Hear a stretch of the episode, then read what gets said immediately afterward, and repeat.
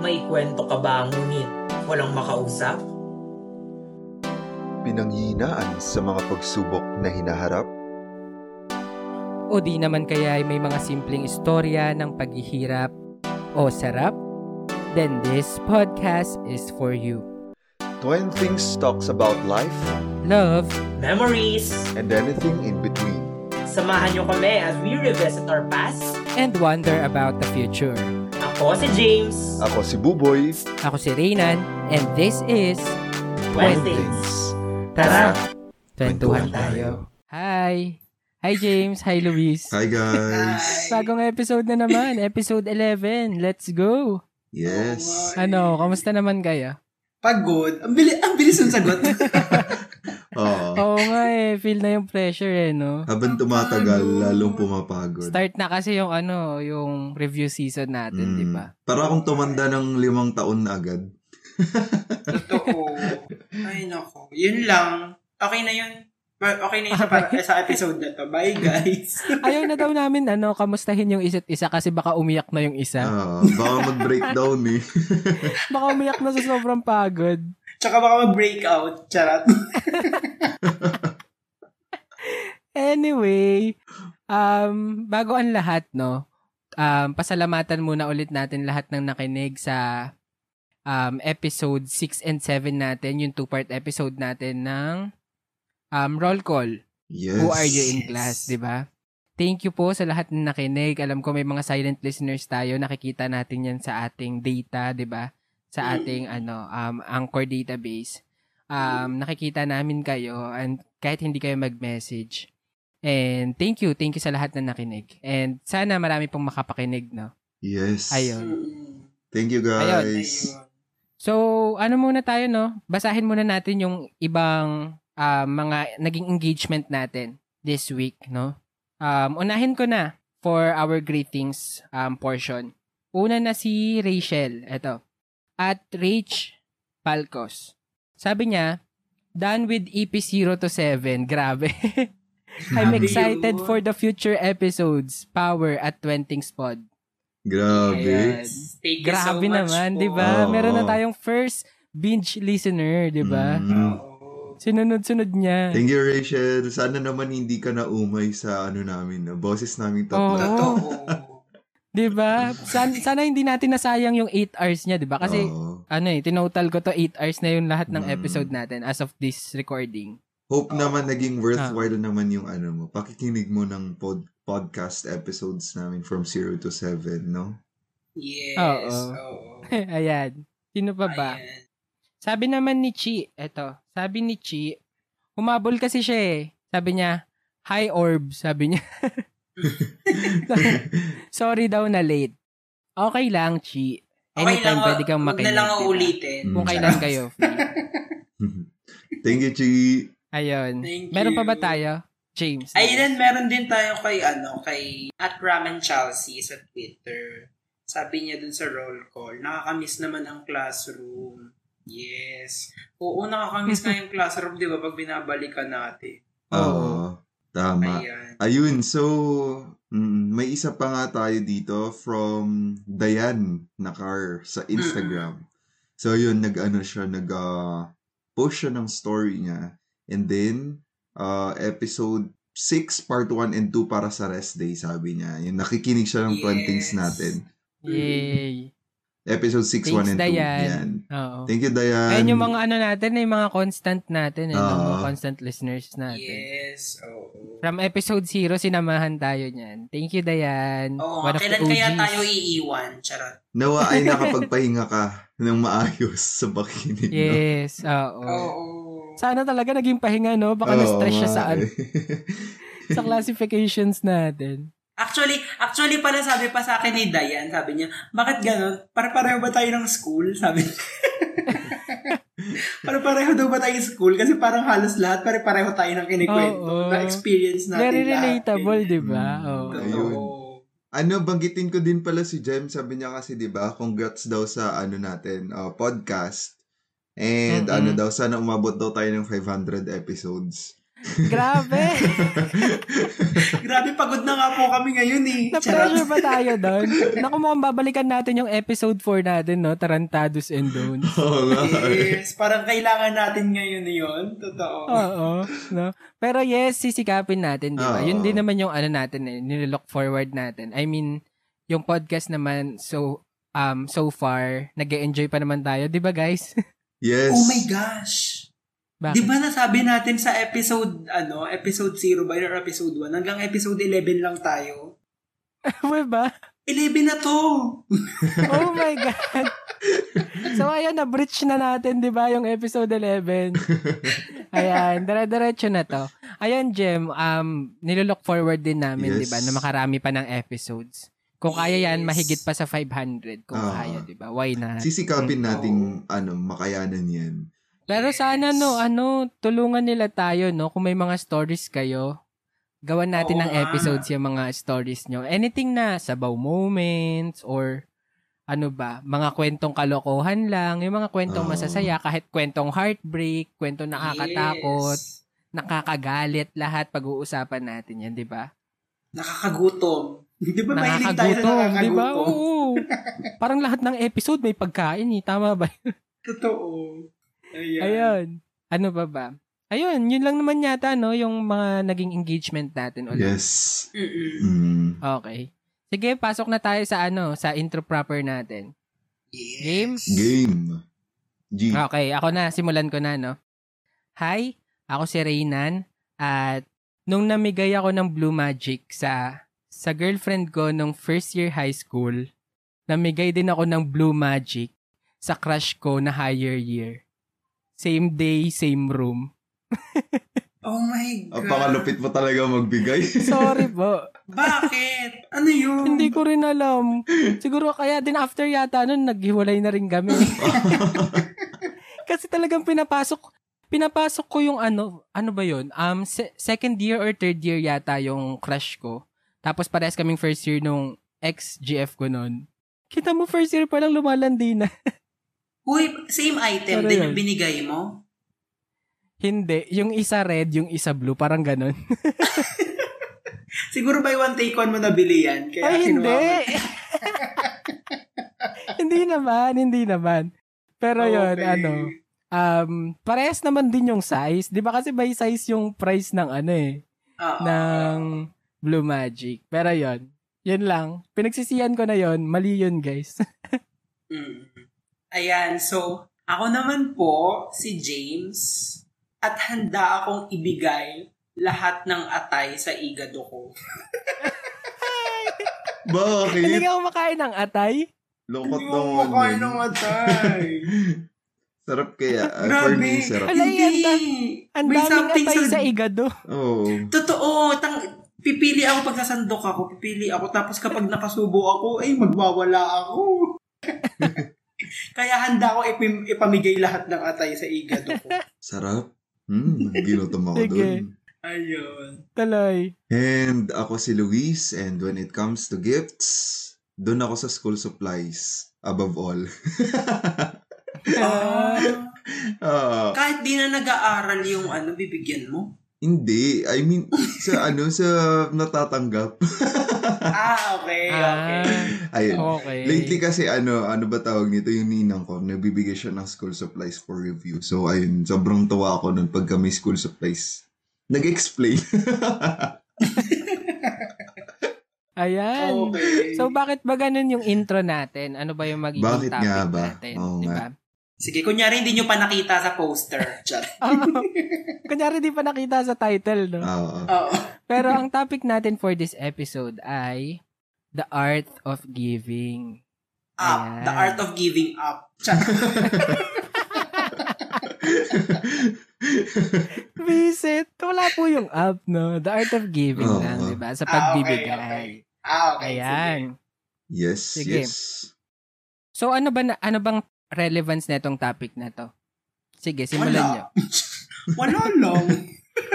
Since Christmas season, diba? Pasukan nyo natin. I think nadaanan din natin to nung mga previous episodes natin, 'di ba? Kasi 'di ba, Christmas na nga and one of the essence of Christmas is giving, di ba? Nabanggit natin yun. Yes. Na yung Christmas is birth of our Savior Jesus Christ, and one of our our way to celebrate, our ways pala to celebrate Christmas ay yung pagbibigay, di ba?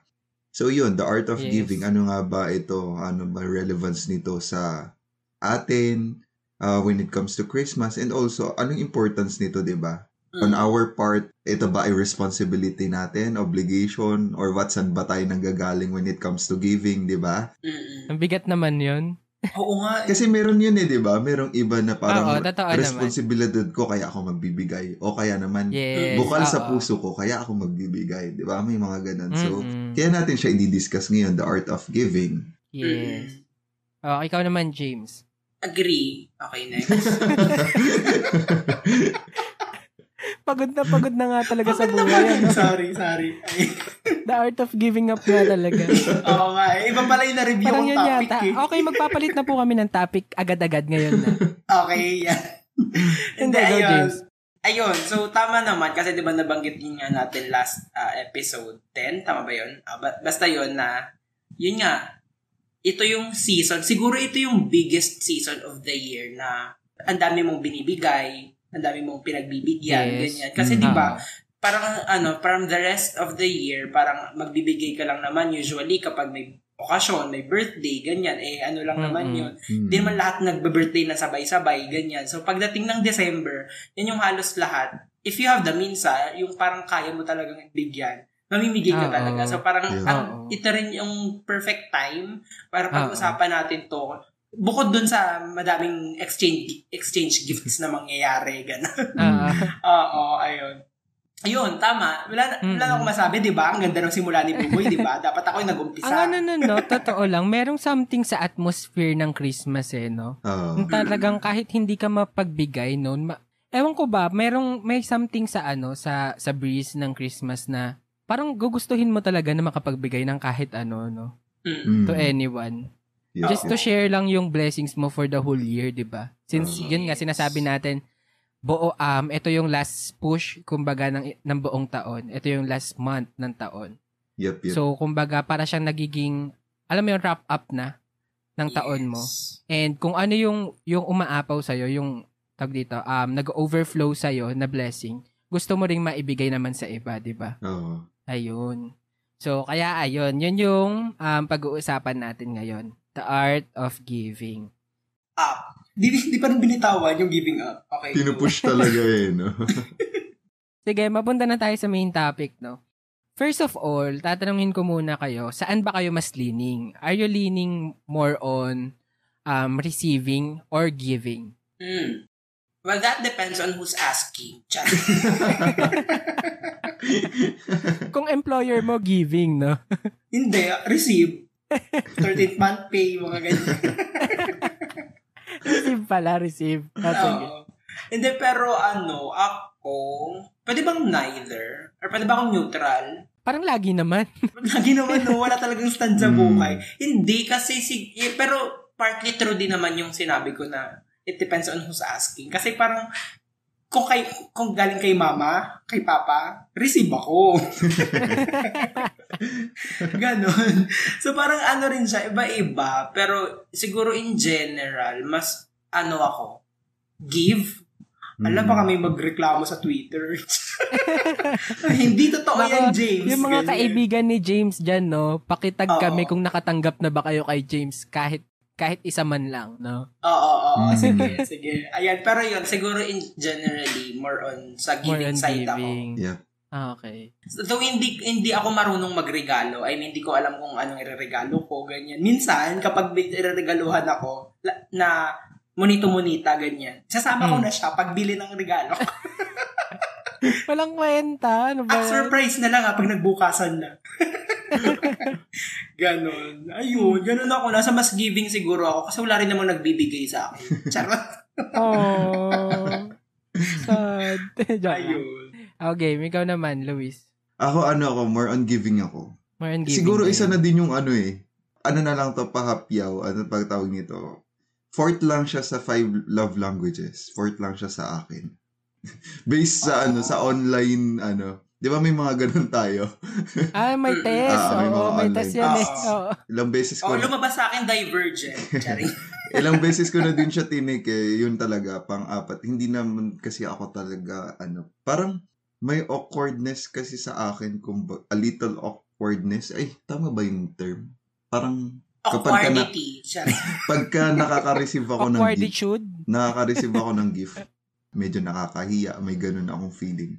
So, ayun. Okay. More on giving talaga ako. Hindi man, not more on giving material gifts. Siguro more on service or yun yung the way na ako kapag mag-give ako. Pero, nagbibigay din ako sa especially kapag family and friends. Ayun.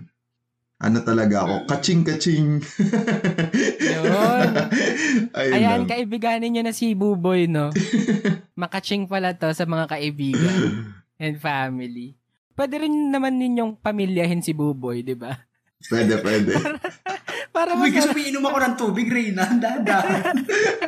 Para talagang mapagbigay na yun kapag Oo. Give na lahat, di ba? Yes. Ay. Ako naman, same. Mas naglilin ako sa giving. Oo, may jowa ka. May iba ka pang binigyan eh. Di ba sinabi ko nga, nagpamudmud pa ako dati ng ng So In Love at saka I Rock Bench. Hindi, pero yun, more on giving ako. Napansin ko na rin to even before pa. Naalala ko rin before high school, first year din, di ba, wala naman tayong source of income maliban sa baon, ganyan. Naalala ko before kahit ganun, nakakapagbigay ako ng regalo sa mga kaibigan ko. Naalala ko, nagbigay ako ng alam mo yung 50 pesos na textbook, text jokes na libro sa National Bookstore. Maliit lang siya, para lang siyang pocketbook. Tapos puno lang siya ng mga jokes for text, ganyan. So, mga ganun lang yung mga binibigay ko, kahit 50 pesos lang, di ba? So, ayun. Tapos, kaya leaning more din ako towards giving kasi iba yung satisfaction ng pagbibigay kaysa dun sa nakaka-receive. Tama. Gets nyo ba yun? Yep. Yes. Yung may ibang feeling parang mas masarap yung pakiramdam na nagbibigay ka. Kaysa yung binibigyan mo yung, kunyari nila nga ganito, feeling mo mas worth it yung pera mo, yung ginastos mo, kung para sa iba, kaysa para sa'yo. Nakaka-relate ba kayo doon? Yep. Medyo. Feeling nyo, mas masaya. Ayun. Ganun yung nararamdaman ko. Ayun. Kasi, ba tawag nito? Meron akong napakinggan kay Kara David ata, yung ayan. Nanalo siya ng 1 million pesos ata sa isang game show. Ewan ko kung nabasa niyo na rin siya. Nanalo siya ng 1 million pesos sa game show. Hindi niya ginasta para sa sarili niya yung 1 million pesos. Ginawa niya, ginamit niya yun pang sponsor ng scholarship ng ibang students. Tapos alam niyo yung rason niya, sabi niya. Kasi pagka ginasto niya raw yun, minsanan lang yun, yung scholarship na yun, tatagal siya ng panghabang buhay kasi naapektuhan niya yung buhay ng ibang tao. Yung mga na-scholar niya, sabi niya ganun. And it is very inspiring, di ba? Yung ganung di ba? Tama naman kasi, di ba? Kapag ginamit mo kasi sa ibang tao, feeling mo mas kailangan nila. May yung sitwasyon natin, di ba? Hindi naman parehas sa sitwasyon ng ibang tao. Tapos tayo, di ba? Meron yung iba na talagang nangangailangan, ganun. So yung naibibigay natin na kahit kakapiranggot man lang yan, malaking-malaki na sa kanila yun. And sobrang grateful na nila doon, guys. Di ba? So ayun. Iba talaga yung satisfaction nga kapag nagbibigay ka kaysa doon sa sa sarili mo mismo ginagasto. Isa pa palang isa pang naaalala kong parang manifestation na talagang leaning towards giving ako. Ang hilig ko mamigay ng libro. I mean, mahilig ako sa libro, pero ang hilig ko mamigay din ng libro na nagustuhan ko. Naaalala ko, meron akong binili sa Big Bad Wolf before and yung isa kong kaibigan, si Saira, ganyan. Naalala ko nun, sobrang lungkot niya. And pinahiram ko siya ng libro, pero ang ending, nagustuhan ng nanay niya. Sabi, nagustuhan daw ng nanay niya, so hinayaan ko na sa kanya. Tapos meron pa isang libro, pinahiram ko din. Doon sa girl na I used to pursue, ang pinahiram ko sa kanya ay ang paboritong libro ni Judas by Baboong. Okay. Mm. Kasi sobrang heavy sa akin nun. Tapos hindi na rin nakabalik. Isa pang binigay ko na medyo, alam mo, medyo may regret ako dito, pero okay na lang din na naibigay ko kasi gustong-gusto ko kasi yung librong yon. Naikwento ko na rin yun sa'yo, di ba, Luis? Mm. Gustong-gusto ko yung librong yon. Ang title niya, Practical Accounting. I'll push you. It's about, an extraordinary friendship, ganyan. Eh, so, binabasa ko yon during the internship. Tapos, natapos ko rin siya nun habang nag-i-internship. Then, sa sobrang gandang-ganda ako dun sa libro, binigay ko sa senior ko, yung mentor ko nun. Okay. Tapos, binigay ko sa kanya ng last day. And, ayun, gusto ko lang na may makabasa kasi sobrang ganda. Mm. Ayun. Sana pina-photocopy mo na lang, Charing. Ayun nga, nagsisising ako kasi ilan lang yung copy niya pala. Hmm. I mean, hindi ako nakakita ng copy ngayon. Pinahanap ko rin kay Luis, diba? Ilang araw ako naghahanap nun, wala talaga. Sa ibang bansa meron. Baka po gusto niyong ibalik. Hindi, pero nabili ko lang naman siya sa isang book sale din. Hmm. So, ayun. May idadagdag pala ako, may naalala lang ako, backstory. Kaya din siguro ako lumaking ganito, leaning towards giving. Kasi, di ba, yung lolo ko, di ba, matagal siyang naging public servant. Tapos, di ba, tinutuloy ng tatay ko. Kasi dati, mula pagkabata ako, marami nung nagpupunta dito sa amin na, humihingi ng tulong, ganun. In any possible way, mga tulong, ganun. And yung lolo ko talaga, dati, sobrang napapansin ko na di siya magbigay kahit na ano. Alam niyo yun, kahit na walang natitira sa kanya, bibigay niya pa. And dati, nung bata pa ako, sobrang ko. Alam niyo, ano ba tawag nito? Nagtataka ako bakit kaya nila yung ginagawa, ganun. Same thing with Lola. Alam niyo si Lola, ang pangalan namin sa kanya, Dinky Soliman. Kilala niyo si Dinky Soliman? Ay, hindi ko kilala. Yung dating DSWD secretary. Kaya siya binansag yung dati, DSWD. Kasi yung mga grocery dito, ganyan sa bahay, kahit yung pampamilya, binibigay nila sa kapag binibigay nila sa ibang tao, ganyan. Kasi ang nakuha kong sa kanila laging sinasabi sa akin ni Lola. Siguro yun na talaga yung niya talaga. Mission niya kumbaga or purpose niya sa mundo, yung tumulong sa ibang tao, yung magbigay, ganyan. So kahit na walang natitira sa kanila, ayun, bigay lang tayo. Kasi tayo, sabi niya, marami tayong blessings. Ganyan. So magbibigay ng magbibigay. Ayun, sabi pa ni Lolo eh. Alam niyo 'di ba, nakwento ko din na the past few, simula ng COVID, very tawag nito, hindi maganda yung mga yung condition ng agricultural sector. Eh si Lolo kasi, di ba, nagpa-farm din siya. Yan. Medyo maluwang yung sinasaka niya. Pero hindi namin lupa yun, lupa ng mga kapatid niya. Ayun. Pero siya yung nag-aano. Okay. Tapos, edi one time, nang nag-a-assess kami ni na Papa ng ng possible na mangyari. Kasi di ba, madaming nalulugi. Which is nakakasad, di ba, sa ibang mga lugar na babalitaan naman na ang daming nalulugi ng mga farmers, ganun. So, we tried to talk to Lolo na bakit pa siya mag-aano. Kasi parang hindi naman siya kumikita, lagi namang . At alam niyo yung sagot niya, kapag hindi niya daw yun gagawin, walang kikitain yung, wala siyang maibibigay, walang kikitain yung mga trabahador niya, so wala silang matatanggap na sahod. I mean, kahit malulugi siya, okay lang. Kasi iniisip niya nga yung mga yung mga trabahador niya, ganun. And yun, growing up talaga, doon ko na-realize yung the art of giving. You will not think of yourself. Parang nagiging selfless sila. Magiging selfless kapag nagbibigay ka. And yun yung nagiging nagiging happiness din nila. So, yun talaga yung kinalakhan ko din na from them eh. Ayun.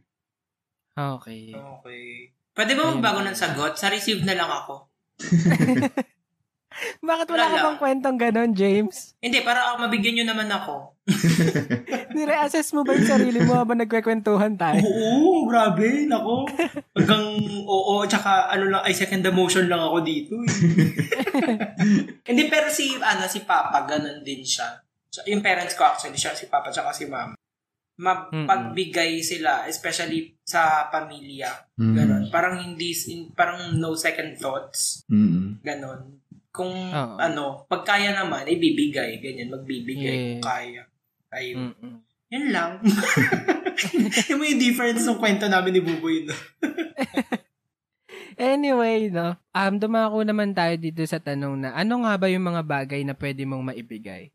Kasi diba usually, pag sinabi mong giving, ang usual na naririnig natin, at usual na naiisip natin, gifts, ganyan, no, material things.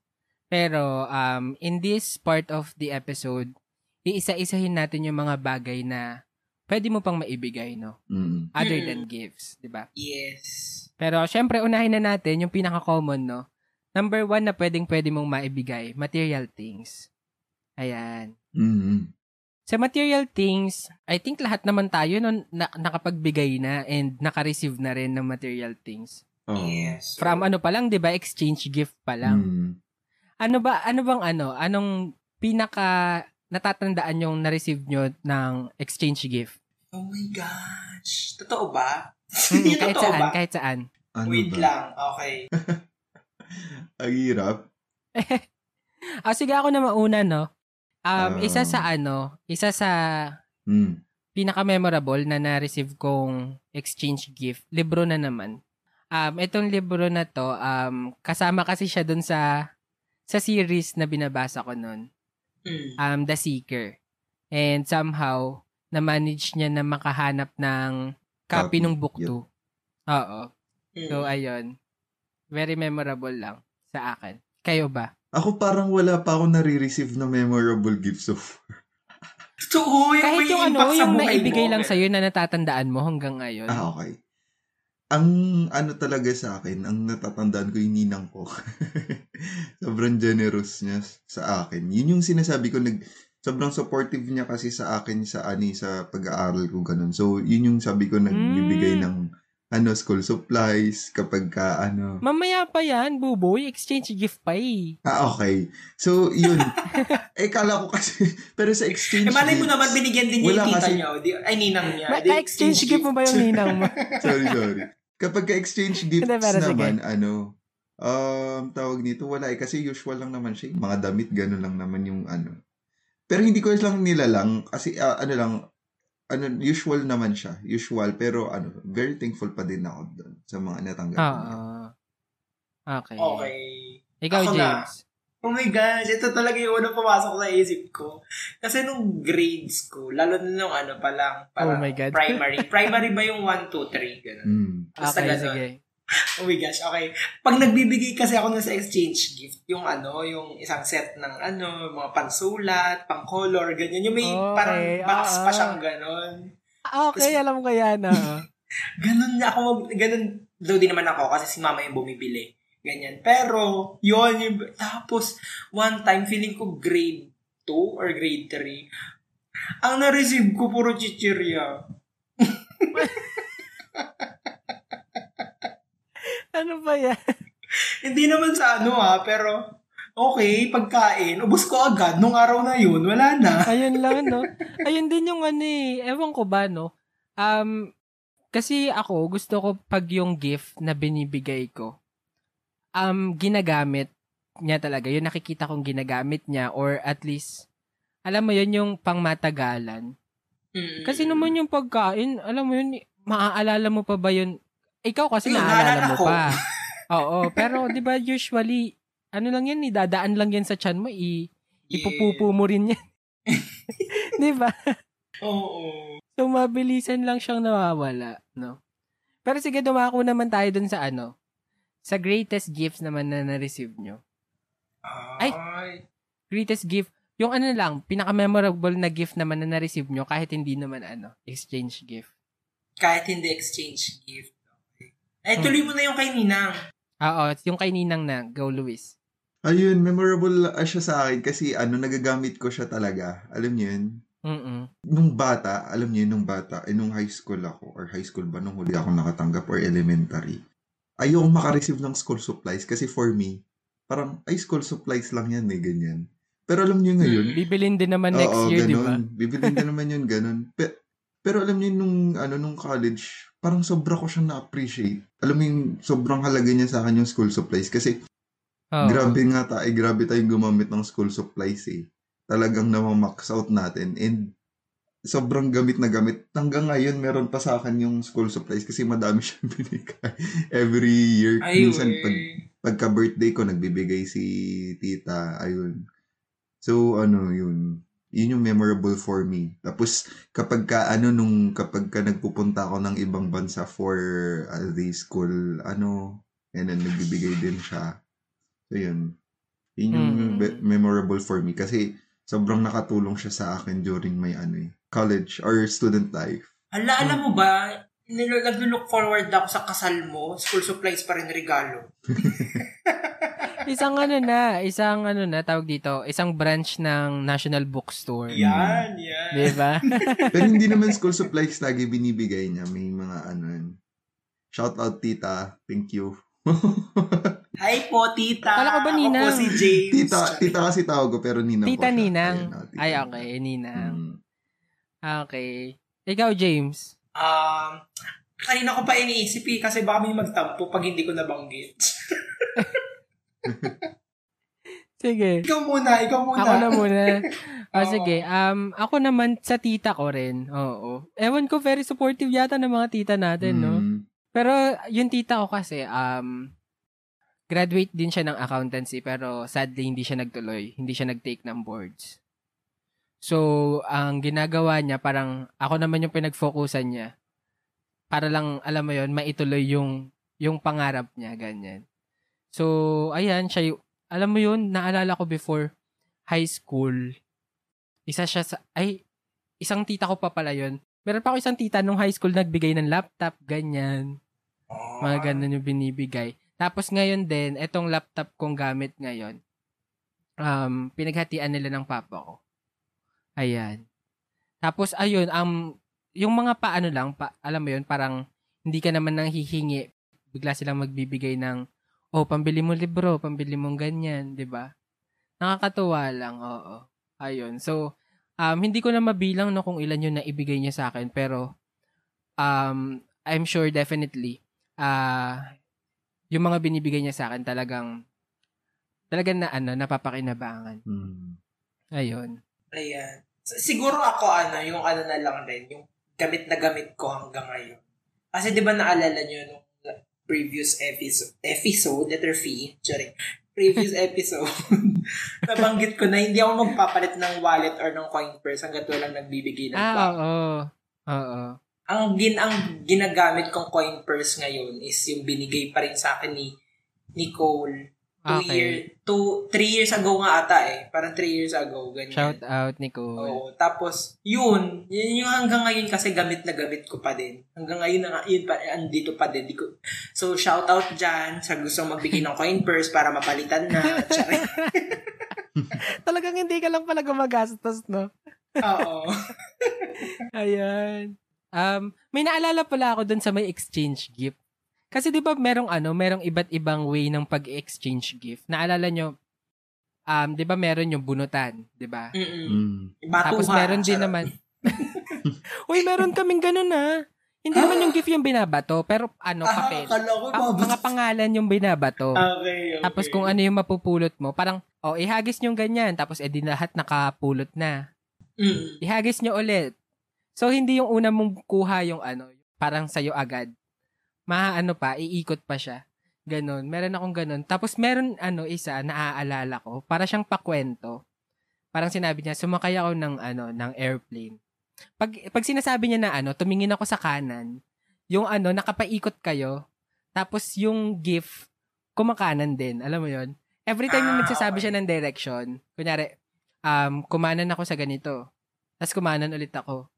Pagtingin ko sa kabilang window, nakita ko sa kaliwa yung ganyan. Tapos, ayun, gumaganong-ganon yung gifts. Parang nag-iikutan. Tapos, nakakatawa lang. Ang ending niya, nung dumating na, siya. Hindi, dumating na siya sa destination.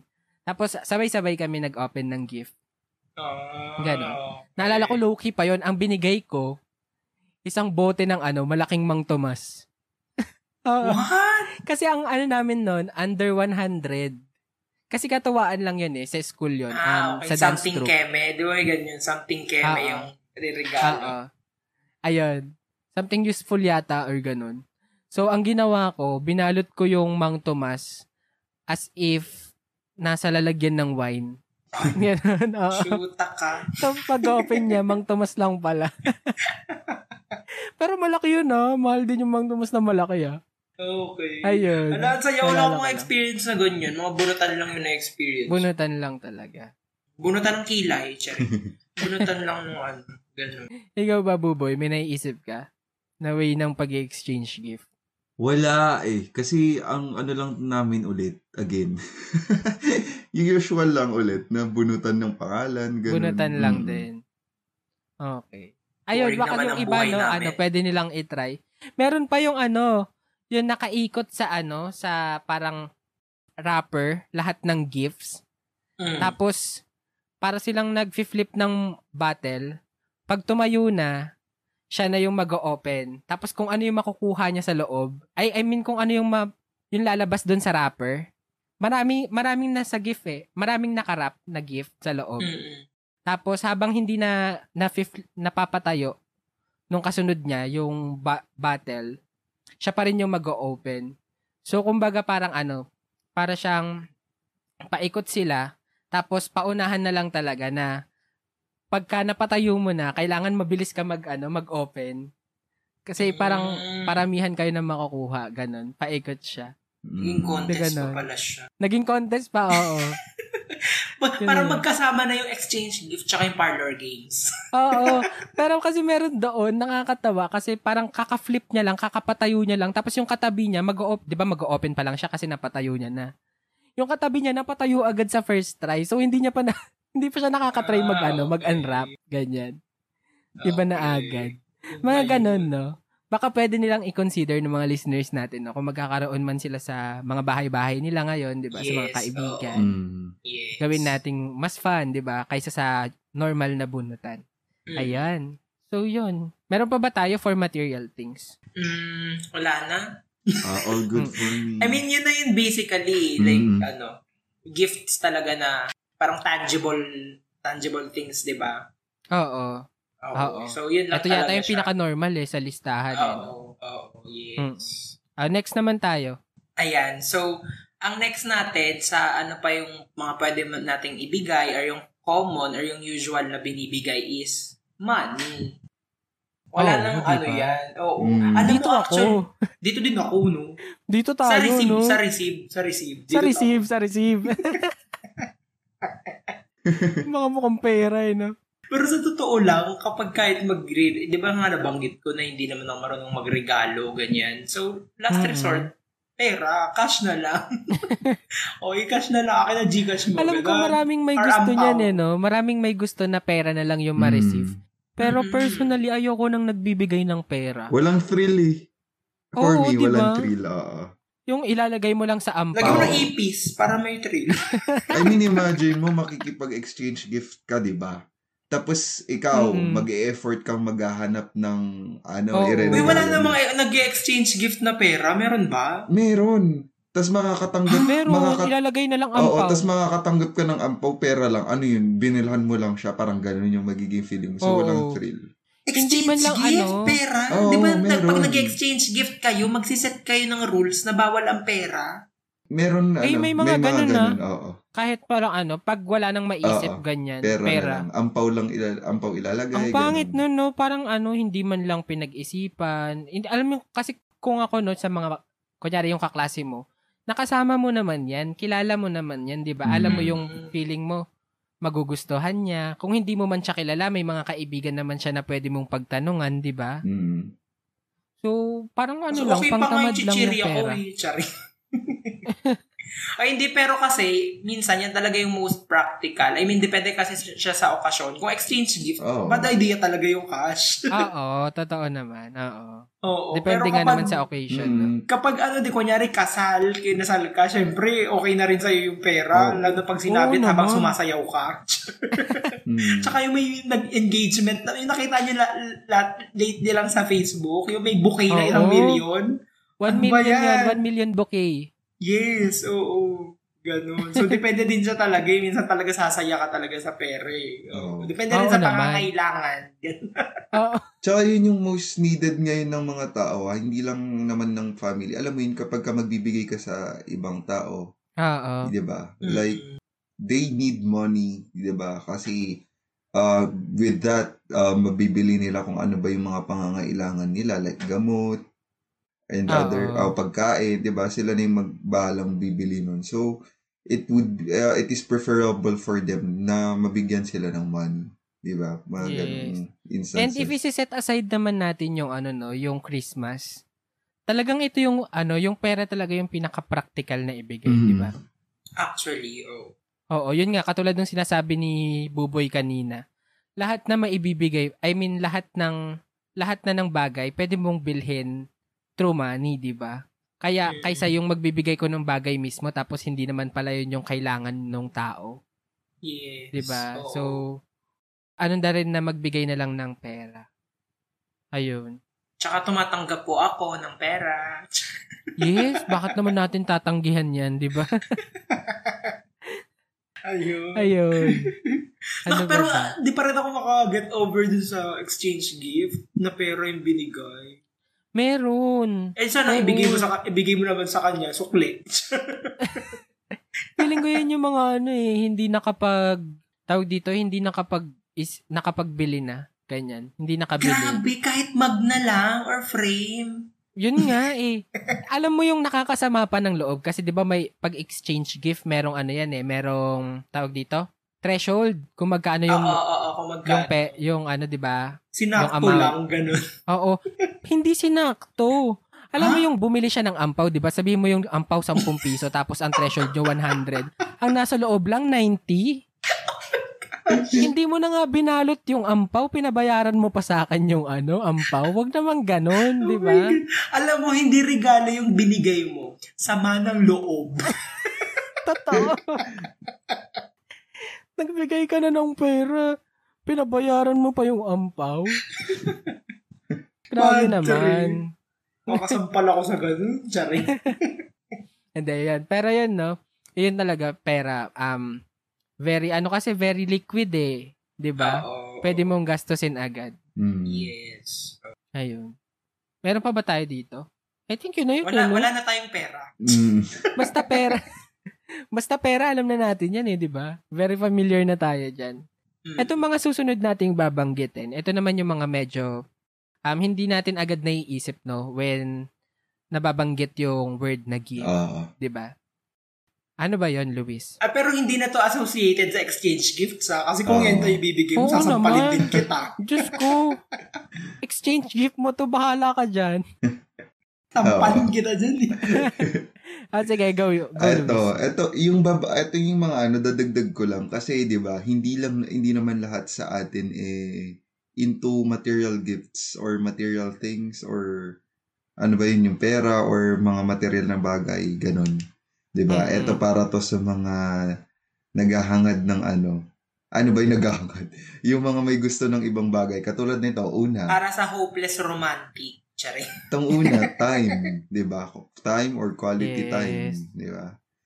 Kasi may sabi nga 'di ba, may mga bagay na hindi napupunan ng pera o mga material na bagay, 'di ba? Yes. Ito 'yun yung quality time with a person, yung binibigay nating time para sa kanila. Kasi hindi natin alam kung gaano ka-importante sa kanila yung binibigay nating time. Diba? Quality time. For example, quality time with our parents, with our grandparents. Sobrang na yun sa kanila. Sobrang mahalaga na yun sa kanila yung binibigay nating time kasi they feel loved, diba? Na bibigyan natin sila ng time. So, very yun sa kanila. very precious na, yes. 'Di ba? Kasi very precious ang time. Kaya ba? And I think dito sa list natin, ito rin yung pinaka-valuable for me kasi alam natin 'di ba na limited 'to. Yep. Yung binibigay mong oras sa ibang tao, nababawas sa iyo, 'di ba? Yep. Nababawas sa time mo sa mundo. So, I think ito yung pinaka-precious talaga time. Right. Ayun. Tapos feeling ko, yung tinitingnan ko kasi yung iba pa nating points dito. Feeling ko yung time din yung parang yung kung ako yung makaka-receive, parang feeling ko I will feel so important. Ay, alam mo yun kasi oo. Lalo na kapag walang kahati. Yun yung feel mo important ka kasi binibigay. Clingy naman pala, selfish. Possessive. Hindi, kasi diba, katulad nung sa... Possessive, possessive. Katulad kasi nung sabi mo, Reynan, nung nakaraan, diba, na feeling mo hindi deserve ng kaibigan mo, yung hating attention mo, yung hating sarili mo, hindi deserve ng trabaho mo, ganyan. So parang sobrang big deal sa akin, siguro kapag ganun. Pag binigyan ako ng relo. Material things pa din. Valuable talaga, 'di ba? Isang lamo 'yan. Magiging money na 'yan, 'di ba? So time, material thing, tapos money pa rin ang bagsak. Money pa rin ang bagsak natin. I think classic example din dito yung mga anak na yung parents nila is OFW. Alam niyo 'yan, 'di ba? May mga ganun nasa sitwasyon ngayon na OFW yung nanay o yung tatay niya for how many years hindi sila magkasama sa Pasko. Tapos yung anak, diba? May mga anak na naghahangad lamang na makarating yung parents niya ngayong Pasko. Diba? That's quality time. Naalala ko tuloy yung isang FB video na napanood ko. Yung binash yung bata kasi 'di ba naka-receive siya ng iPhone tapos nagkulong siya sa bahay sa kwarto niya. Na ano ko nga yun. Ang pala kasi 'di ba ang story daw yung mama niya is an OFW. Tama. Tapos ang gusto niya lang naman daw talaga is umuwi yung parents niya 'di ba? Ayun, diba? No. Bakit so, siya binash dahil ayaw niya sa iPhone? Kasi kala nila spoiled brat daw. Yep. Parang binibigyan na ng iPhone tapos ganun, ang pangako pala sa kanya ng nanay niya parang uuwi daw tapos hindi natuloy kasi yun iba yung nabibigay ng time. Ako personally, yung nanay ko dati is OFW mula nung grade 3 ako grade 3, tapos ilang Pasko namin siyang hindi nakasama. Alam niyo yun, sabi ko nga kanina, number 4 lang ako sa receiving gifts or material things. And hindi ko man may pagkakaila na alam niyo, it is more important for me na yung time na may magkakasama kami ngayong Pasko. Alam niyo, kasi iba talaga yung nabibigay na nun eh. Lalo na ako noon, 'di ba? Bata pa ako. 'Di ba? Parang hindi pa ganun ka full-blown yung kaalaman ko pagdating sa adult na sa realidad na lang ng buhay. So, ang gusto ko lang dati, gusto ko yung nandun yung family, yung nanay ko sa Pasko or nandoon siya for me. Alam niyo yun? In all cases, in all situations. Pero hindi naman nga yun magagawa ng mabilisan kasi nasa ibang bansa siya. Pero yun nga, yung example lang. Quality time. May mga tao na naghahangad lang ng quality time over material things or money. Tsaka dagdagan ko lang din siguro yung sinabi ko kanina na ito yung if not the most precious, ito yung isa sa pinaka-precious na mabibigay mo. Kasi 'di ba as we age, 'di ba? Habang tumatanda tayo, yung time yung aminin natin 'di ba in this part of our life ang wala tayo time.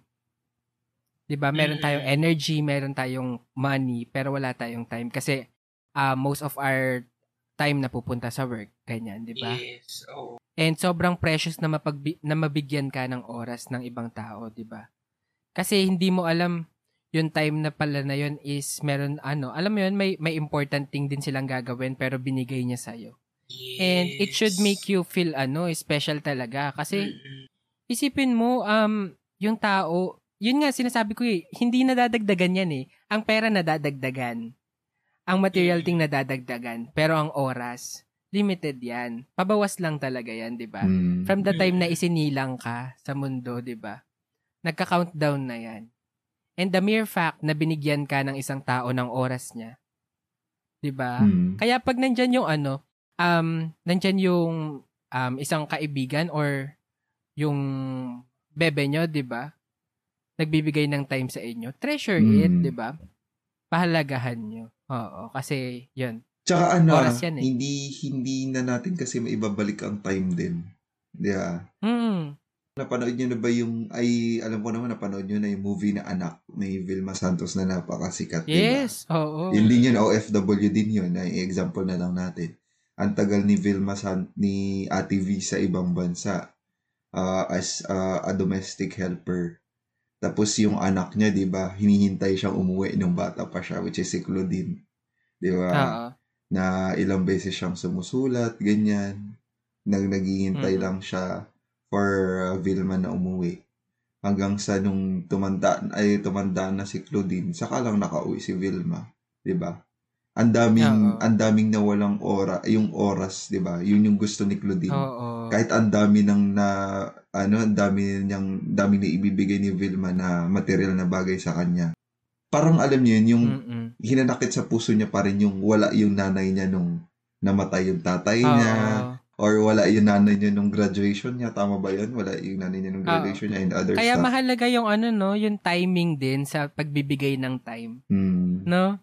Kailangan nasa timing din eh. Kasi kahit ngayon, kunyari ngayon marami ka ng time. Pero lumipas na yung event. Lumipas na yung pagkakataon para maibigay yun. Nonsense na, di ba? Useless na. Parang lang din yan eh. Kunyari, umorder ka ng ng wedding gown for your wedding. Hindi naman nakarating, 'di ba? On the time of your wedding. Aanhin mo pa yung wedding gown kung tapos na yung wedding, 'di ba? Nang dumating. It's the same thing. It's the same analogy, 'di ba? Kasal na naman yung analogy ni kasi papalapit na yung kasal na aatinan niyo. Okay. Oy, disclaimer lang yun sa anak valid din naman yung reason ni Ate V. Doon sa kung bakit hindi siya valid. Sobrang valid yung niya. Yun lang, binigyan lang natin binigyan lang natin ng emphasis natin. Yung about sa time, pero very valid reason yung ni Ate V doon sa movie kung bakit siya Ilang beses ko kung pinanood yung anak eh. Naiyak pa din ako every now and then na napapanood ko siya. So ayun. Parang din siya yung parang yung sa kung ibibigay mo naman siya sa sa mga kaibigan mo, yung context na parang side ni Ate V. Like kunyari, 'di ba may mga sa mga age natin ngayon, may mga friends tayo na parang bihira na natin makausap, hindi na natin masyadong nakakasama, ganyan. Kasi hindi na sila nakapagbigay ng time kasi meron din silang ibang pinupursue, meron silang ibang priority. And that's okay naman, 'di ba? As friends naman, maiintindihan mo naman kung ano yung gusto niyang mangyari, ganun. So, okay lang yun. Kaya, lalo, dun mo makikita yung yung pagiging precious ng time, 'di ba? Kunyari, alam mo na si ganito, okay, parang hindi mo yan maaalis sa ganito, may sariling tinatahak yan, ganyan. Tapos pag biglang binigyan ka ng oras, grabe, sobrang big deal na talaga nun. Ayun. Totoo. Ayun. Okay na yata tayo, sa time. Meron pa ba tayo dyan? I think all good. Wala na akong time wala nang time. Hindi, ayun, okay na yata tayo sa time. Sige, una tayo dun sa pang-apat. Yes. Pang-apat na bagay na pwede mo ring ibigay, actually hindi siya bagay, is love, 'di ba? Affection. Yes. Sobrang libre niyan, 'di ba? Instead of spreading hate or negativity sa life, 'di ba? Magbigay ka ng pagmamahal, 'di ba? Yes. Kasi lahat naman nagmumula diyan. Ako naniniwala ako doon na lahat ng bagay nagmumula sa love. And even hate, I think, for some time, nagmumula siya sa love. I think, hindi ko na siguro elaborate yun, no? Or, elaborate na rin natin.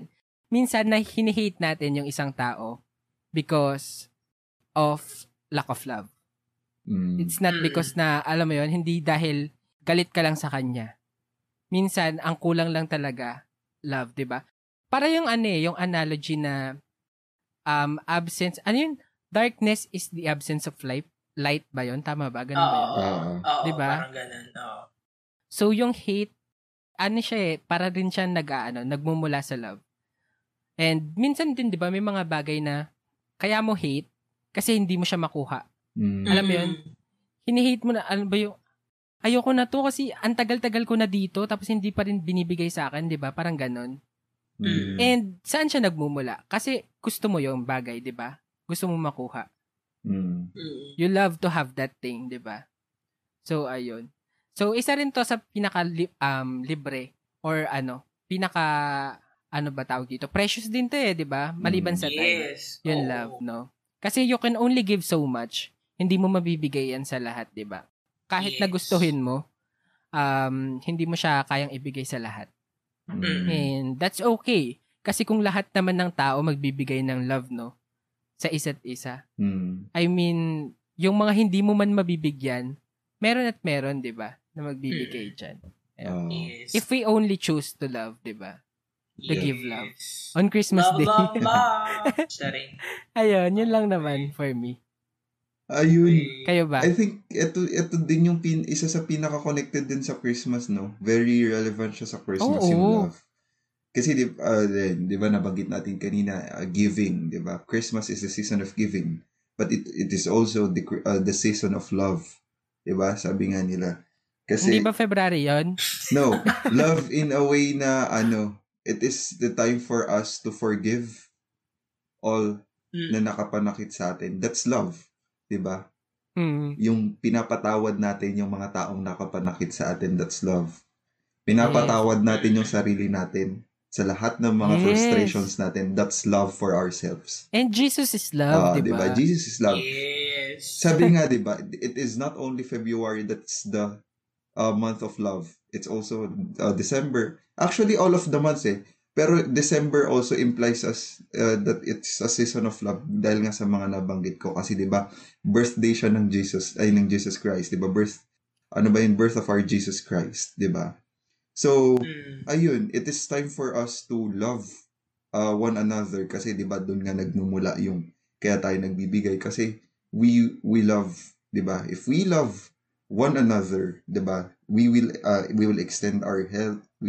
We give sa mga nangangailangan, di ba? And also, yun nga yung nabanggit ko kanina, if we, yung love, di ba? Love for ourselves, huwag natin kakalimutan. Love for Jesus, and also love for others. Yan, di ba? So, ayun. We should start and love on top. Loving. Ikaw ba, James? Anong take mo dito? Amen. Charing. Ano ba sasabihin ko dyan sa love? I mean, ito na kasi yung, alam mo, ito lang naman talaga kaya ko nasabi kanina yung in general, nasa giving side ako. Dahil sa mga to, yung sa time, sa love, at sa mga sunod pa nating sasabihin. Pero bakit wala akong mabanggit yun? Hindi wala akong masabi ngayon. Gusto ko na lang makinig sa inyo.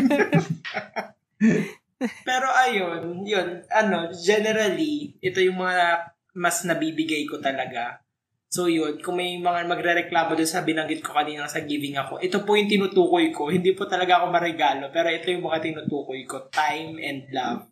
Ayan. And yung mga susunod. And ayun parang ano bang mawawala sa'yo kung di ka magmamahal? Ay, kung magmamahal ka. Ganun. Diba? I mean, grabe naman yun. Pang February ba to? Ay, shit. December nga pala to. Naku, bawal mo na ulitin yan sa February. Joke lang. Okay. Ayun, diba? I mean, kasi diba, parang, tama naman na parang season dito ng love, pero we can consider the entire year as season of love pa rin. I mean, di ka lang naman nagmamahal sa December eh. Di ka lang naman nagmamahal sa February. You can always give love. Kahit sino pa man yan. Kahit yung ipis niya sa bahay. I love you, pat. Patay. Ayun din pala. Kaya ko siya nasabing season of love ang December kasi ang implication nun, pinakita ni God yung pagmamahal niya sa atin by giving Jesus Christ. Di ba? Naisirang si Jesus Christ sa mundo. That's the symbol na mahal tayo ng Panginoon, di ba? Ayun, so gaya ng sinabi ko kanina, it's the season of love, so we should love one another, diba? Sabi nga ni James, ano mawawala sa atin kung magmamahal tayo? Diba? So minahal tayo ng ano ng Lord, ay ng Panginoon. So ano naman mawawala sa atin kung mahalin din natin yung mga kapwa natin, diba? Mm-hmm. Isa rin patunay no na ano na sobrang precious na itong pagbibigay ng love, kasi dito rin dito rin yung root ng ano nung mga sinabi natin kanina. Hindi ka naman magbibigay ng pera kung hindi mo mahal yung tao, di ba? Yeah. Mm. Hindi ka naman magbibigay ng pera ng bagay kung wala, alam mo yon, kung wala kahit kakaunting love. Kasi feeling ko yung love sumasabay siya dun sa mga yon pag binibigay mo. Mm. Di ba? Except pag exchange gift. Kasi mandatory. O hindi naman, no? Pag pinag-isipan mo yan, may love na rin yan, di ba? Yes, kasi you have put effort doon sa sa pag-isip ng regalo or others. So, ayun. Oo. And maliban doon, di ba, yung tinutukoy ko yung time, di ba? Mm. Hindi ka magbibigay ng time kung totoo hindi mo love. Mm. Totoo diba? Naman. Ayun. Ano yun? Friends with benefits lang kayo? Kunyari Kaya naman tayo kay mga nagugulat ako. Ano sabi nung yung joke? Hindi, yung sa lolo at lola natin, sabi nila, diba? Kapag ka hindi yun love, ano yun? Friends with benefits lang. So, kapag ka tumagal sila ng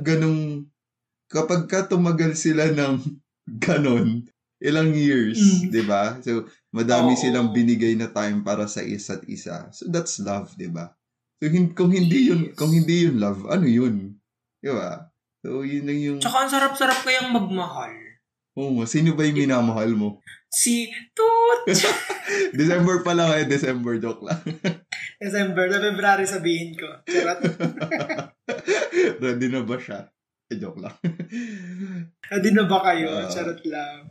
James, ano ba yung susunod? Ayan, so sunod na siguro tayo, no? Kasi madami pa tayong panahon para pag-usapan ng love. Since sabi nga natin, hindi lang December or February ang season of love. We can always spread love every time. Oo. Yes. So gusto nyo ba magkaroon na ng portion ng ganyan sa lahat ng episodes? Love radio.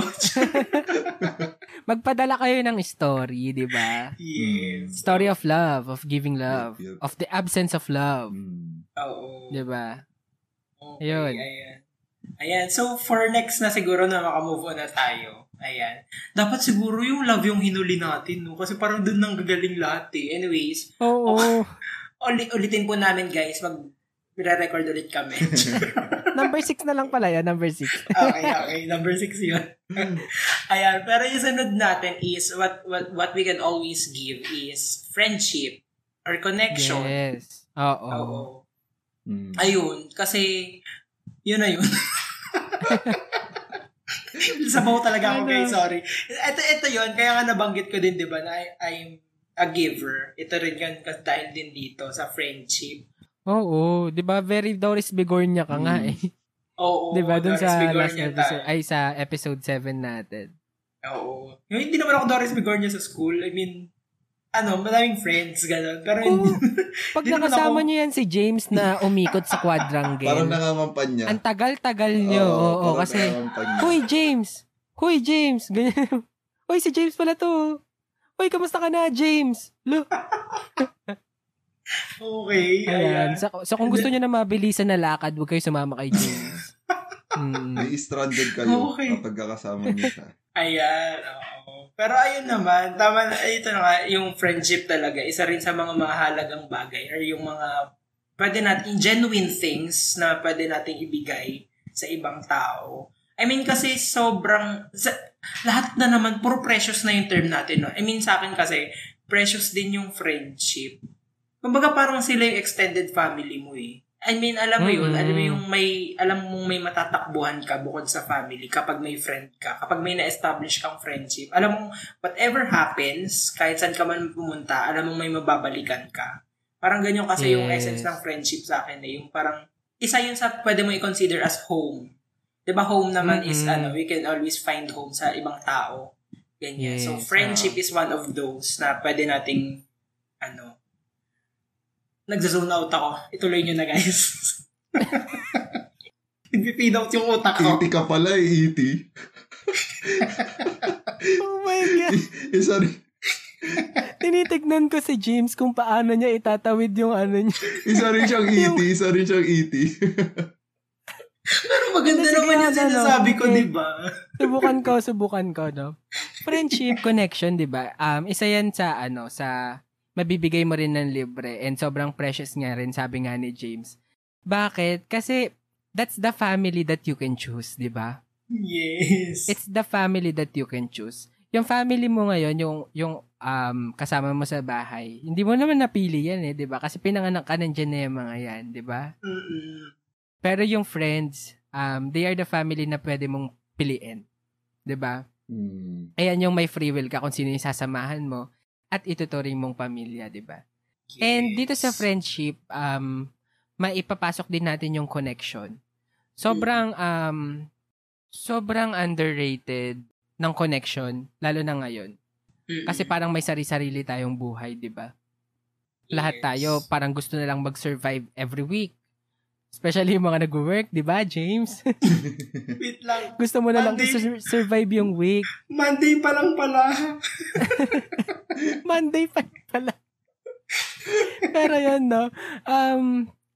Kaya precious yung connection, di ba? Kasi, yun nga, as we grow older, parang sinozone out natin yung sarili natin sa iba. Diba? Mm-hmm. Kasi meron tayong kanya-kanyang priorities. Yes. And, nakakatuwa to kasi may mga kaibigan din ba kayo na parang antagal-tagal nyo namang hindi nagkikita, mm-hmm. pero pag nagkita kayo, diba parang walang nawala? Yes. Oh. Diba?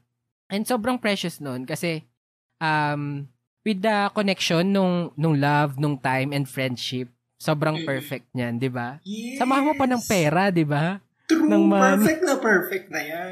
Feeling ko hindi na ako masasabaw pag may ganyan eh. Di ba? Okay ka na doon, di ba? So, ayan. Maliban sa time, maliban sa love, di ba? Friendship yung gumagawa ng memories. Yes. Other than you, di ba? Yourself. Ayan. Yan sa akin. Thank you, Reynan. Naitawid natin yun. Ikaw ba, Buboy? Para makapagpahinga na yung ating kaibigan. Oh, Monday pa lang, pagod na. Diyos ko po. Diyos ko. Nag-fade out siya, guys. Okay. Tatlo pa tayo dito, Reynan. Naman ko, parang Reynan, Lewis, and hangin ba to?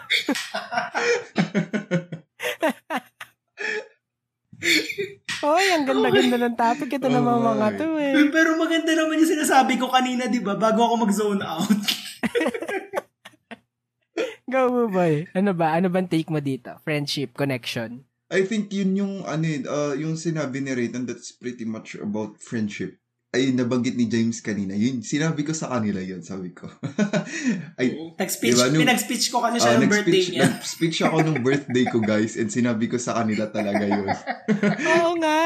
Sabi ko sa kanila, sige, ulitin mo. I treat my friends as my extended family. Sabi ko sa kanila yun. And, yun talaga yung nararamdaman ko nung mga, yun for me ang friendship. Hindi lang siya basta meron kang companion, hindi lang siya companion, may colleague ka sa work, may ka sa trabaho, ay sa work trabaho na nga eh, trabaho, work, and other stuff. Workaholic talaga siya. Pero yun eh, sabi nga ni Reynan, it's the family that you choose. And sila yung makakasama mo sa journey mo. Alam mo yun, feeling mo, yung kapag ka-feeling mo mag-isa ka lang pero hindi mo alam nandiyan pala sila, 'di ba? May mga kaibigan ka pala, may kaibigan ka pala. Alam mo yun na nandiyan sila lagi para umalalay sa iyo. Yun yung yung friends mo, sila yung mga bumubuo or sila yung mga parte ng solid support system mo, 'di ba? Yes, tama. And imagine mo na lang din, no. Sorry, isingit ko lang, no. Sige. Buboy. Imagine mo na lang din, no, kung hindi na-discover yung friendship sa atin, di ba? Like, family lang, sinilang ka lang para sa family. Wala kang connection sa ibang tao, di ba? Imagine that world na na yung mundo mo umiikot lang sa family mo. Mm-hmm. Wala kang ibang connection, 'di ba? Ang sad noon, 'di ba? Yeah. Kung ganun man, hindi tayo magkakakilala, 'di ba? Tayong tatlo. Mm-hmm. Kung ganun man, wala tayong ibang friends. And feeling ko, sobrang limited ng ng memories sa loob ng bahay and within yourself. Sobrang, lalo na sa'yo, James, di ba?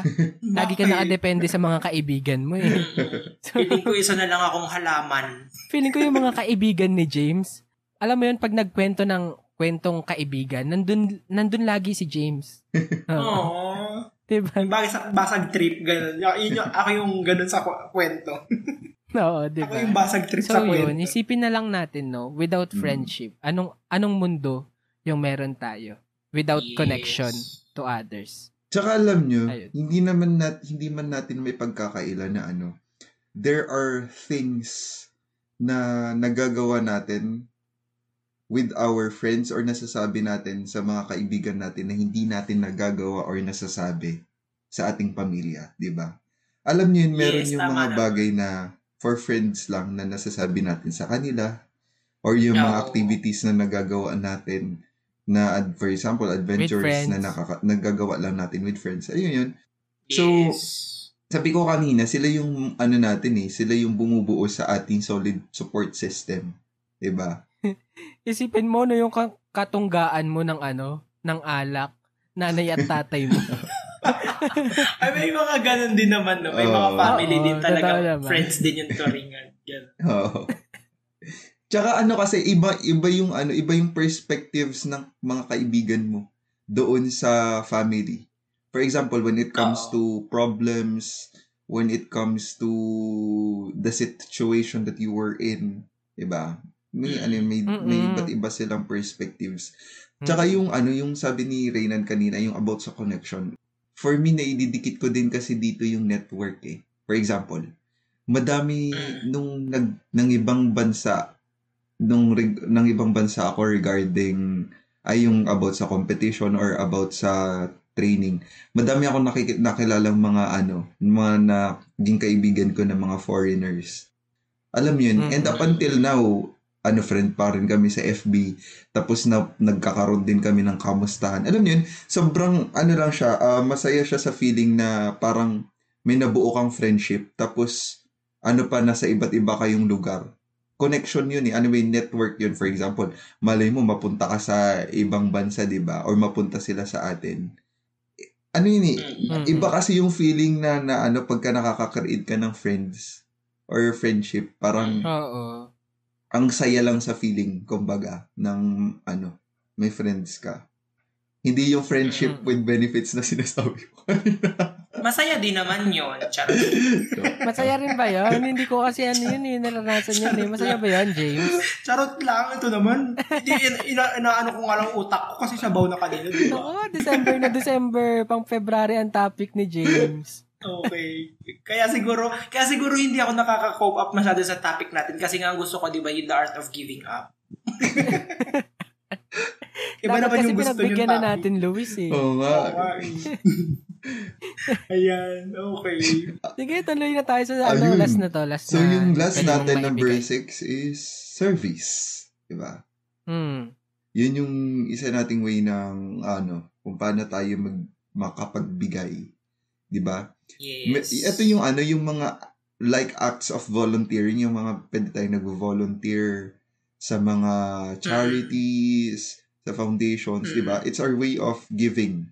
Diba? Na sa ibang tao.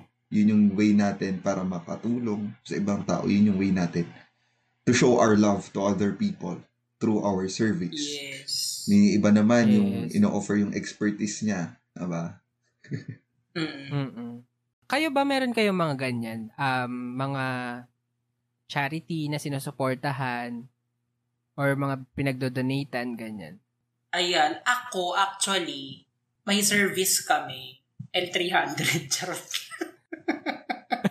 Nasakyan pala yung service. Nako, Reynan. Pa-fade out na talaga to.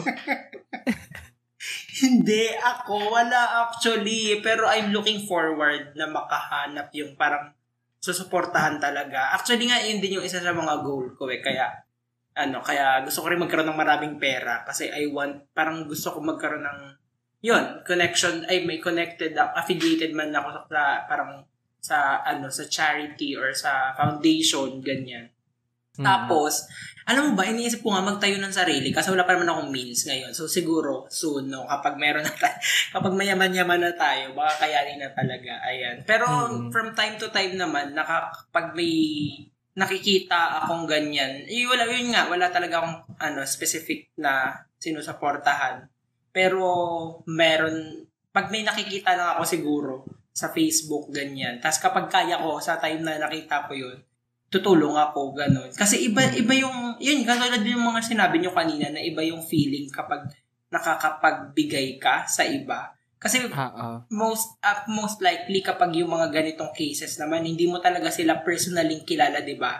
Pero regardless, sobrang sarap sa feeling, sobrang fulfilling nung malalaman mong may iba kang matutulungan sa gagawin mong yun, kahit gaano kaliit man yan, kung kahit gaano kasimple man yung gagawin mo. Kapag pag alam mong meron talagang mapupuntahan, parang ang sarap lang sa feeling, ganun. So yun, siguro soon, no, magkaroon na tayo ng ano, Twenthings Foundation, meron.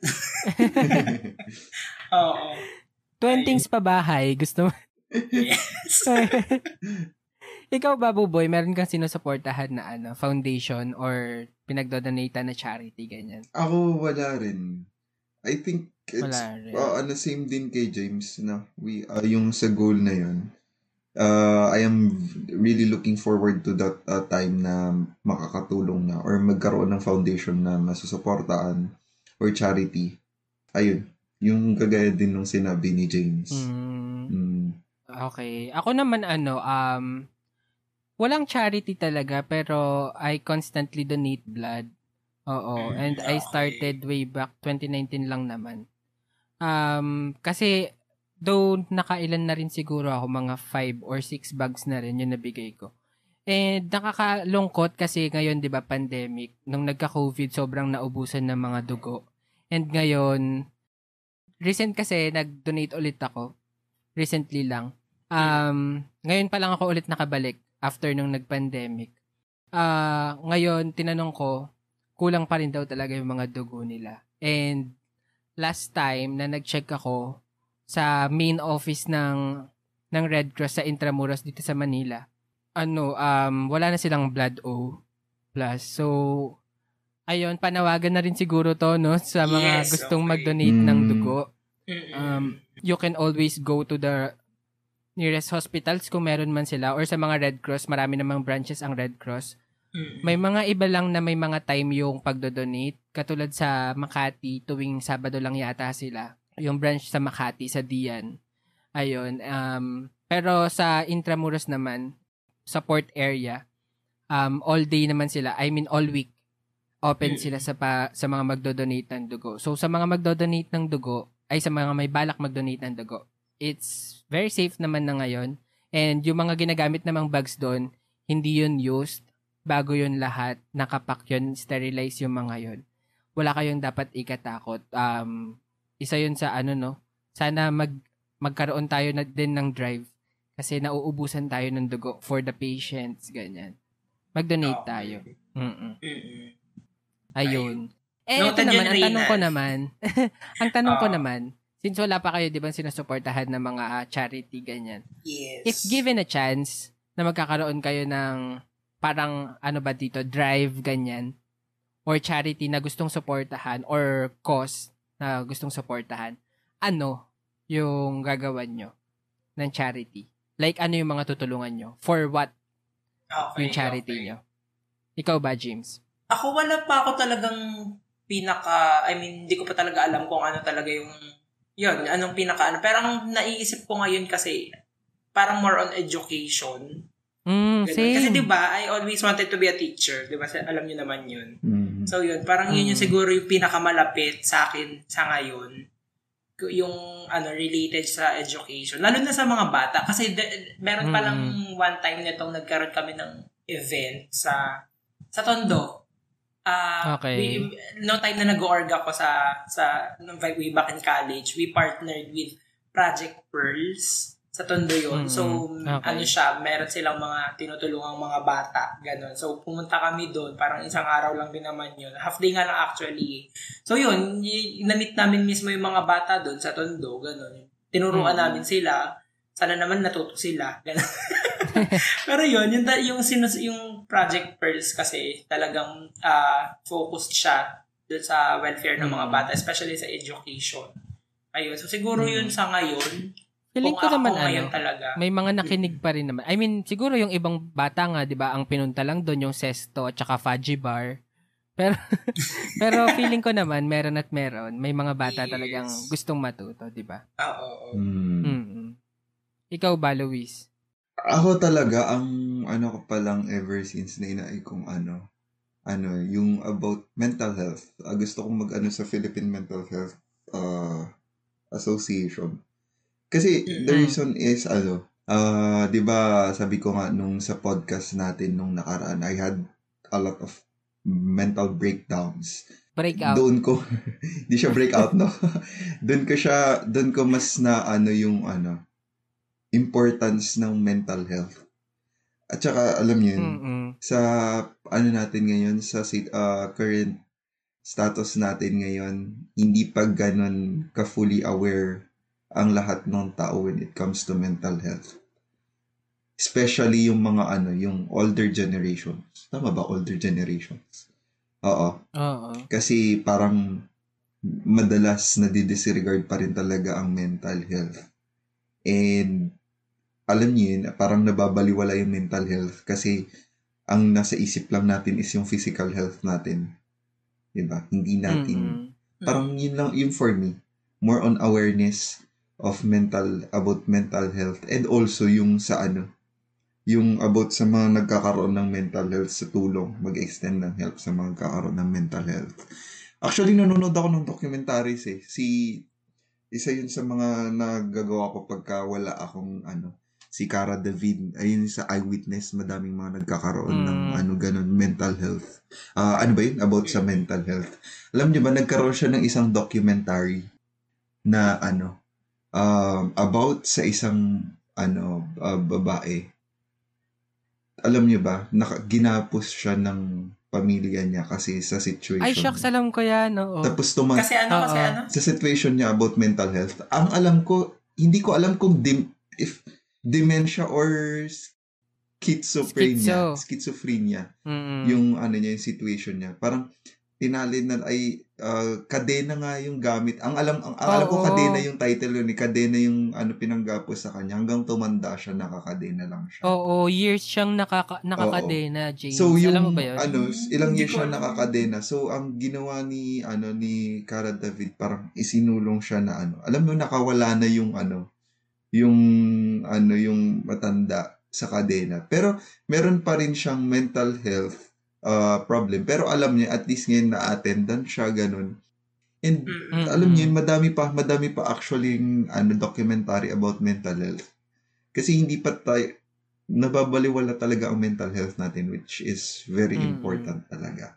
Though ngayon, mas marami naman ng tao yung aware. Yep. And sinusulong naman yung mental health. No? And it's a good thing na yung generation, yung mga bagong generations, aware na sila agad ngayon, di ba? Yep, tama. Ayun. May naisip pala ako. Nakakatawa, nagtaas ako ng kamay. Relatation year. May naisip lang din ako kasi naalala ko lang. Parang okay din mag-extend ng help or magbigay ng tulong sa mga kababayan natin sa agricultural sector. Yes. Kasi 'di ba parang sobrang lawak ng agricultural sector sa Pilipinas, lalo na sa mga probinsya. Ayun, kasi naalala ko nga noon na meron akong nag-sign up ako for, I don't know kung anong tawag doon, pero Seed-In ata yung pangalan niya. Parang investment platform siya, pero mainly focused siya sa mga magsasaka. Ganon. So yung mga ilalagay dong pera, parang ikaw pa yung mamimili. May picture actually doon ng magsasaka, tsaka kung ano yung crops nila. Oo, ikaw pa maglalagay doon talaga. Tapos yun, kaso nung nag-sign up ako, kakastart ko lang mag-work noon. So, di ba pag nag-start ka mag-work, akala mo, dami mo agad pera, dami mo agad pinapasok.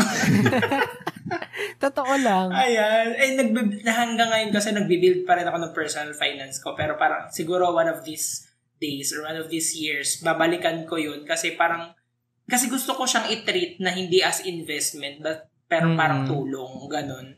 Especially kasi sa agricultural sector, sobrang risky niyan, di ba? Lalo na madaming calamity sa Pilipinas. So parang hindi ko siya, ayaw ko siyang i-treat as investment or like source of income. Mm-hmm. Pero way to help the farmers. For the nation lang talaga, no? For charity. Oo. Ayun, naalala ko. Ang akin naman, dun ako sa ano din, sa education. Ako kasi, even before pa, gusto ko talaga mag-focus sa younger generation. I mean, hindi naman sa sineset aside natin yung ano, no mga elderly, di ba? Pero, gusto ko kasi na ano eh, I mean, namulat tayo eh, di ba, sa generation na paano ba to? Halfway traditional and halfway thriving for a progressive country. Yes. Diba? Doon tayo namuhay. And ang gusto ko kasi mag-focus doon sa mga younger generation pa to give them proper education. Alam mo yun? Kasi sobrang visible. Ang daming kwento. Kahit sa FB na lang mag-scroll kayo. Ang daming kwento na nababago talaga ang buhay through proper education, di ba? Kaya doon ko sana gusto. Hindi naman sa sineset aside ko yung mga matatanda natin. Hindi dahil, alam mo yun? Alam mo kasi parang ang naiisip kasi nung iba, di ba? Parang matanda na sila eh. They already have their time. Parang ganon, di ba? Yun yung usual na naririnig ko eh. But, ang gusto ko lang talaga, kaya gusto ko mag-focus sa younger generations kasi they have the the time na magbago pa ng iba pang buhay. Diba? If you invest kasi sa mga bata and they realize, ma-realize nila na may tumulong sa akin growing up. Yes. I think kahit yung iba man dyan, hindi nila hindi mag-look back. Pero meron at merong tao na mag-aspire din to do the same thing na ginawa mo.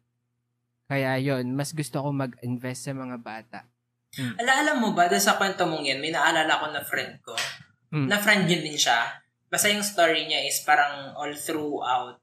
Parang someone or basta may nagsusupport sa kanya sa education niya, ganyan. And parang gusto din niya na nakatapos na, nagtrabaho na, gusto rin niya makapag maibalik sa iba pang bata, yung katulad na na-receive niya.